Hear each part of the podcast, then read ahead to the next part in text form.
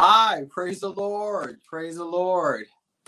Thank you. So glad that you guys could join us here tonight as we continue our theme of salvation is a process. Um, and I want to go ahead and look at a very specific passage here uh, in Acts um, as we, you know, continue to um, discuss this idea of what is salvation and what does it mean that it's a process. Um, and we can, we can look at some of these biblical examples to kind of get a better grasp what that means because it's not you're instantaneously just woo you just wake up and you're done. You don't have any more temptations and sin just disappears and you're all you know great. That's not the case um, and we see that as we look in the scriptures. Uh, and this is uh, uh, we'll, we'll, we'll, we'll, we'll get into this but but i do want to start with prayer and um, just kind of god to uh, speak to us and uh, kind of open up our minds and um, and really touch us here and kind of get a grasp of what he's saying. In Jesus' name, Lord, we love you, we worship you. God, you are the mighty God. I pray, Jesus, that you would, Lord, move in your spirit, Jesus, that you would, God, touch all those, Lord God, who are watching right now, whether they are watching Jesus in the comfort of their home, Lord, or on their uh, travel plans, Jesus, or in their car, or at their workplace, or on their lunch break, wherever they are. We pray that your spirit, God, would go to them, Jesus, and touch them wherever they are, Lord God, whatever state, whatever country that they are in, Jesus. I pray that your spirit would touch them. We pray in Jesus' name. Amen. Amen. I want to talk about Mr. Saul. And we're going to look at Acts chapter 9, verse 7 uh, verse 7. Uh, so Ch- Acts chapter 9, verse 7. And I am reading the NET version, just so you guys are aware. I'm reading the NET version. That seems to be the, the version I seem to like. Um, so here we are. So Ananias. So this is just a we don't hear about Ananias. Ananias just kind of appears in the in the scriptures. Uh, he's just this very faithful saint, and God calls him out and says, "I want you to do something." So Ananias departed, entered the house, and played his hands on Saul. So God calls out Ananias and says, I want you to go and go and pray through Saul, uh, the murderer. And so Ananias, I'm sure, was terrified and did not want to go uh, because he heard about his reputation. But Ananias was faithful. Ananias was obedient. Uh, God would not have talked to Ananias if he was not. Um, so that tells you there's something. If you're faithful with the small things, God, uh, you know, gives you some really amazing responsibilities. And it's pretty cool. Ananias, we don't hear about him ever again. He's just this kind of, uh, you know, obscurity. We don't see where you hear about him, but but we do hear about his convert here, the person he he got in hold of, and um and that was Saul. And so Saul, of course, he's on his way to Damascus, and um, as he gets to Damascus, he uh, gets knocked off his horse actually doesn't say that but he but he falls off but and he sees the the risen lord.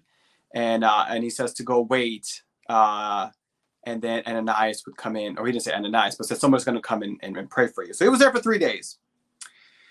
So anyway he placed his hands on saul and said brother saul the lord jesus who appeared to you on the road as you came here has sent me so that you may be see him again and be filled with the Spirit, the Holy Spirit. So obviously, having the Spirit, being filled with the Spirit, evidence of speaking with the tongues, is critical to a disciple's life, as we can see. Saul had to wait until he was filled with the Spirit. Well, there's a whole sermon in that. He had to wait until he was filled with the Spirit, but he was filled with the Spirit. And then immediately something like scales from off his eyes, because remember, he, he was he was struck blind. He couldn't see and he had to wait and he's blind. He's waiting there three days for ananias to show up.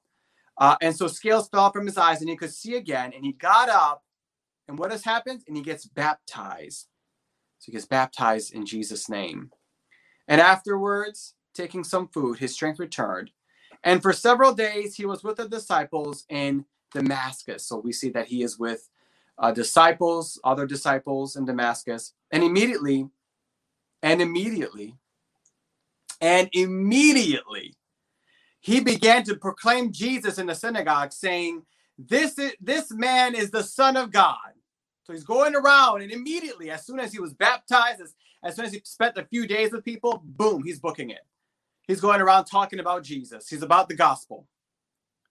And uh, verse 21 all who heard him were amazed and were saying, Is this not the man who in Jerusalem was ravaging those who called on his name and who had come here to bring them as prisoners to the chief priests?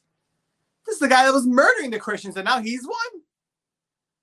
Verse 22 But Saul became more and more capable, was causing consternation among the Jews who lived in Damascus by proving, by proving that Jesus is the Christ. And remember, this guy is, he knows his scripture. And he's going around there and he is arguing and he is proving that Jesus is the Christ. And it's really bothering the Jewish leaders. They don't like that. He needs to get in his place. And um, and so this, verse 23. Now, after some days had passed, the Jews plotted together to kill him. But Saul learned of their plot against them. They were also watching the city gates day and night so that they could kill him. So they were going to kill this guy. This is serious. This wasn't like, we're going to go ahead and uh, picket your business. Um, we're not going to purchase your product. Um, we're going to go ahead and, and, you know, have signs that say very mean things to you. No, they're going to kill him. So let's, let's get a perspective here. This is real persecution, my friends. They were going to kill him. Uh, verse 25. But his disciples took him at night and they let him down through an opening in the wall by lowering him in a basket. So they just, in the cover of night, they put him in a basket, they lowered him over the walls, and he ran for his life.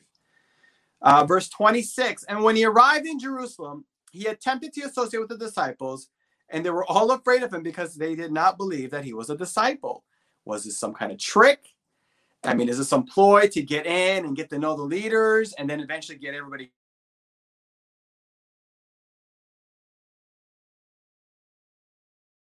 here. Now watch this, verse 27. Verse 27.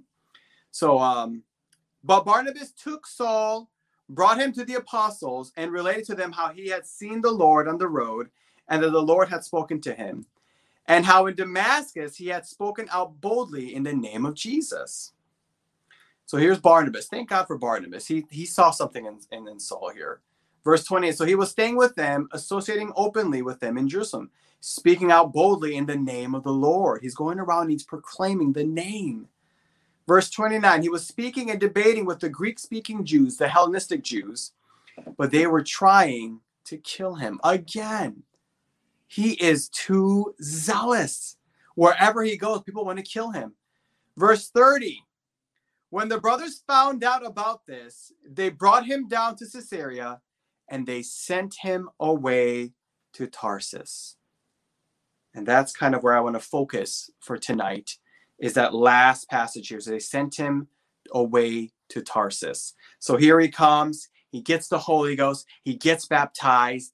He gets the revelation of the oneness of God. He understands who Jesus is, and, and, and everything becomes clear to him. And he starts preaching, and then people trying to start killing him. And then they, he goes to the disciples. They, they get they get it. You know what? This guy has converted. We can definitely see that because he's going around and, and making all kinds of enemies. And finally, the disciples said, you need to go to Tarsus. And we have to understand that Luke, the writer of Acts, he um he has to condense everything. And so he condenses this very important segment of of Saul slash Paul's life. And uh, he goes to Tarsus and he's in Tarsus for 10 years. Um, give or take a year. But for most historians, most biblical uh, historians, they believe it was about 10 years he was in Tarsus. What is Tarsus? That's his hometown. They send him back to his hometown. And as the Jerusalem church wanted to preserve Paul's life, they sent him back to his hometown to live with his family.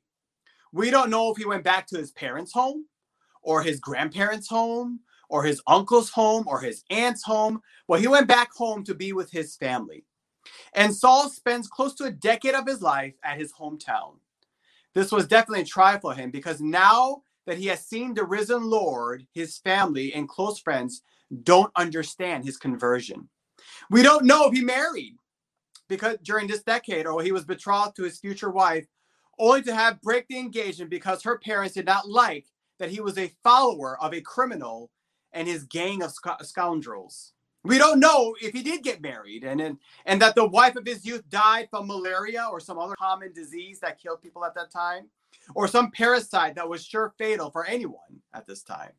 Maybe he had to grieve her death and find purpose in God's calling in his life and never marrying again because he did not want to deal with that kind of loss again. Or, or maybe his zealous beliefs and about Jesus caused him to live a secluded and ostracized life from his friends and his family and who rejected his message and his radical views of scripture.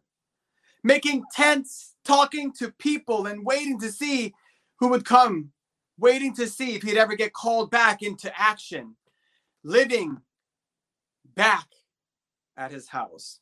Now, with the marriage segment, I the way Paul writes, he he has, he writes very very clearly about marriage, and again, I can't prove it, but I wonder if he was married, and something happened to his wife, something fatal. We don't know. But here he is making tents, talking to people reflecting back on the scriptures he had memorized, learning to find Jesus in every prophecy and on the passage of the Torah. He had to rethink everything. He had to learn with a new lens and he had to change his ways. And as he made tents, he talked to people about Jesus and kept thinking about the scriptures in a new way. He started to get clarity during this time about his theology, about his understanding of the Gentiles. And it was a process, this journey it didn't happen overnight, but it was a silent decade. That's my title tonight A Silent Decade at Tarsus.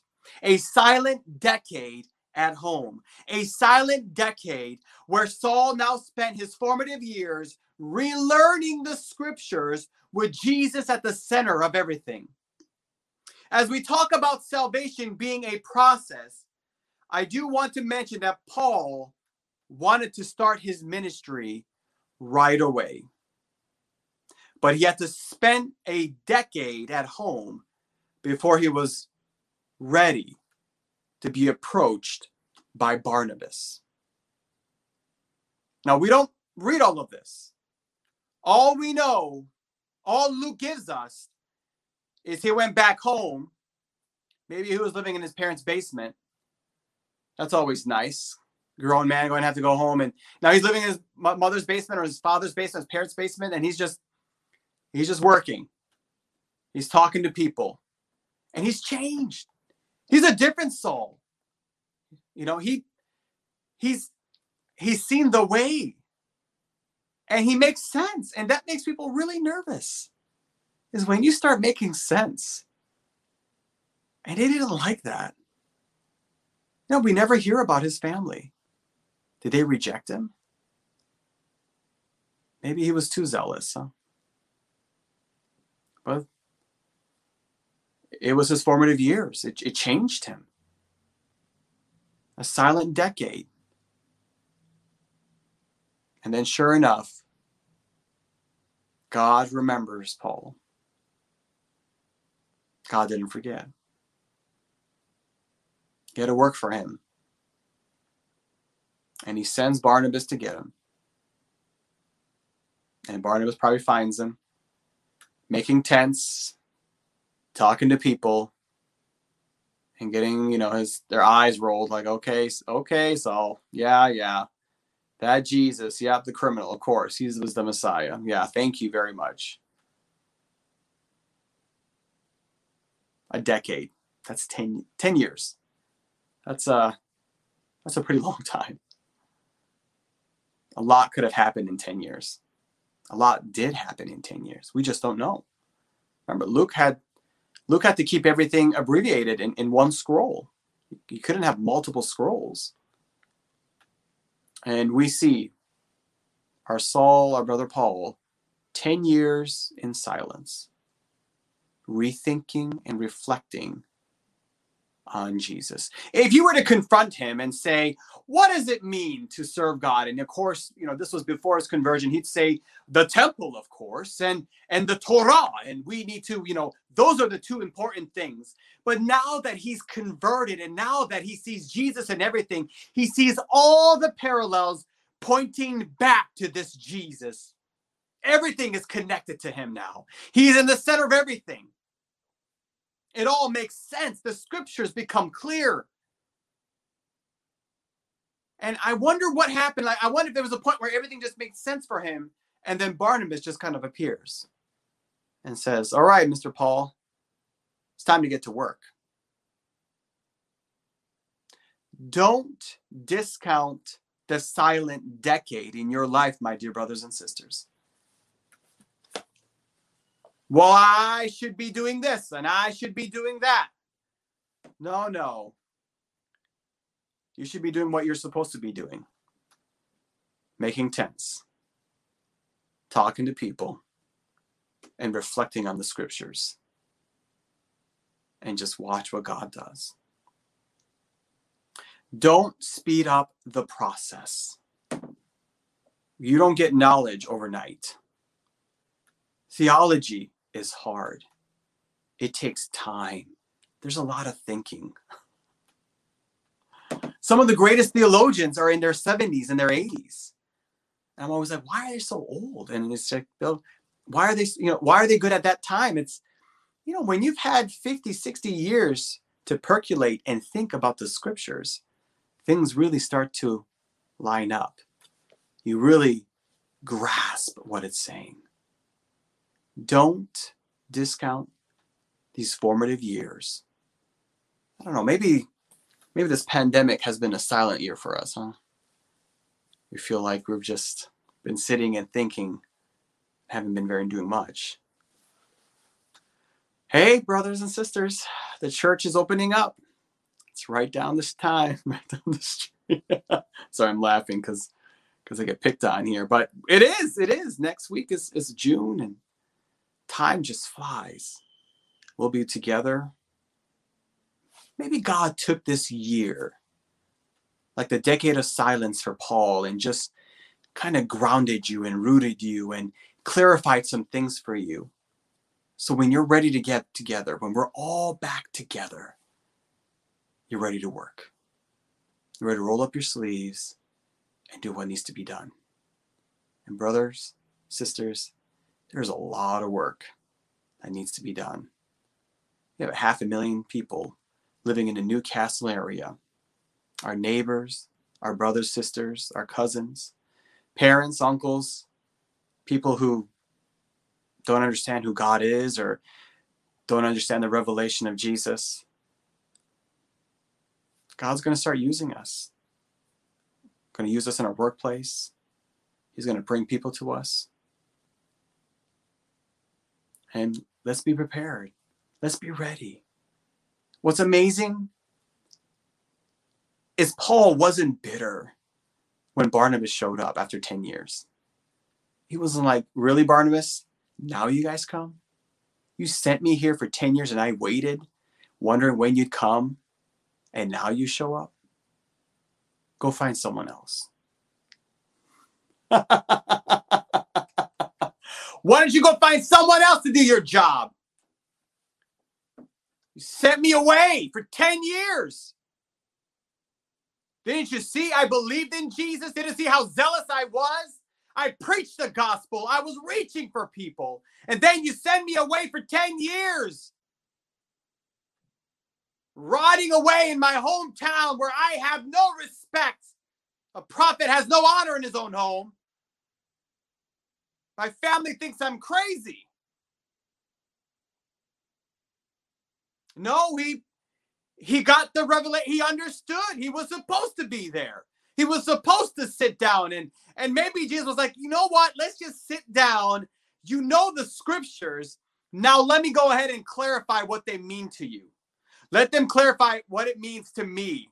Let you see through my eyes so when you do come at an impasse and when you do confront someone like Peter, a big time church name, and somebody you don't want to mess with, who walked with Jesus for three years, and you can call him out and say, You are wrong, my dear brother. We are called to the Gentiles, and we should not place an undue burden onto them. That you can speak confidently without hesitation. Don't discount this year, this pandemic of silence. You have been ingrained in God's word has been coming inside of you and it's it's percolating and it's moving and it's and it's bubbling and it's alive. It doesn't just sit dormant. It moves inside of you and it changes you. And this process, it just, it's a continuation. It's an everyday thing. And God just keeps pounding at you. Pow, every day. Our God is relentless. He doesn't just do it once, He's constant. He's like a three year old that just keeps asking the same question over and over and over and over and over that you have to explain it to them in detail so they understand. He's constant. God is going to do a work, my dear brothers and sisters. God is positioning us for something powerful. I don't know who this broadcast is reaching. I don't know the seeds we have planted. I don't know all the new people that are going to come to our new campus. But we need laborers. Are you willing to work? Are you willing to roll up your sleeve and say, All right, I know it was a formative time and I know it was a good period, but now I'm ready. I'm ready to begin to do the work of the King because we got some exciting things lined up. But the laborers are few. We need laborers. Allow God to work in your life. Let's pray. Jesus, Lord, we love you. We thank you, God. You knew exactly what you were doing. You knew exactly what you were doing. You knew this was coming. You knew, God, that we were going to get shut down. You knew, Lord God, our campus was going to get shut down. You knew, Lord God, that mold would find its way. You knew, Lord God, that we'd have to do all kinds of construction and go back and forth with insurance adjusters, Lord. You knew, Lord God, that you were going to develop and and and develop your body, Jesus, for the work that we have in front of us. You knew, Jesus. You saw all of this. And Lord, we are ready. We're ready for whatever you have in store for us. We see the vision, Lord God. We see the people we need to be reaching out to, Lord. And we are excited, Lord, for what you're beginning to, God, be, what you're going to shift into place, Jesus, in Newark. And I know, Lord, there's a there's a shaking in the spirit. Oh, hallelujah, Jesus. Something is moving, something is stirring. We, we, we've uh, we've started moving and shaking things in this community. God knows it. People are people are questioning all kinds of things their government and their leaders and and what they put all kinds of false idols and and now they're questioning and now they're at a place and they're hungry and they want to know what is a constant in their life and they want to hear about you jesus how you're the constant i pray god that we would be bold and see the work that you're going to do before us we pray in jesus name in jesus name in jesus name my dear brothers and sisters, God is moving. God is moving. I'm not being cliche, okay? I'm not just saying that just to say it. I'm telling you, something is shaking, brothers and sisters. I feel it in my spirit. God is moving. God is moving. The world is falling apart, which is a good thing. That's a good thing because because we know where our trust comes from. We know who we trust. We know we know who our faith is in. It's not in in this world. It's not in this broken system this fractured system. It's it's in the true god who who created and designed each and every one of us. And he was calling all of us to relationship. Amen. Amen. Please like us share this with us. Let us let our voice get spread out to all your friends and family and and let them know who we are and what we stand for and and and you don't know. You don't know who's listening. You don't know who's sitting in their cars and they're scrolling and and we just pop up and they say well let me just what is this about? What is this guy moving his hands all around? This, these crazy pentecostals. And and you know what they might have touched them and and they might just make a make a trip decide say you know what? I'm going to go check them online and i'm going to go check the newarkupc.info and and check out who these crazy people are. You know what? There's other stuff on there. Let me see. Hey they do a they do a, a small group? What? They do a small group? What is that all about? You know what? It's on zoom. I could be it's kind of low key i don't have to drive anywhere. Maybe i'll participate just to see who these people are and and, and we don't know. We don't know what god is doing but He's working. He's working, my dear brothers and sisters. Thank you for joining us tonight. I pray that you all have a wonderful weekend. Be with us here tomorrow night at 7. And uh, hope you all have a wonderful Memorial weekend. God bless. And I will see all folks tomorrow night at 7.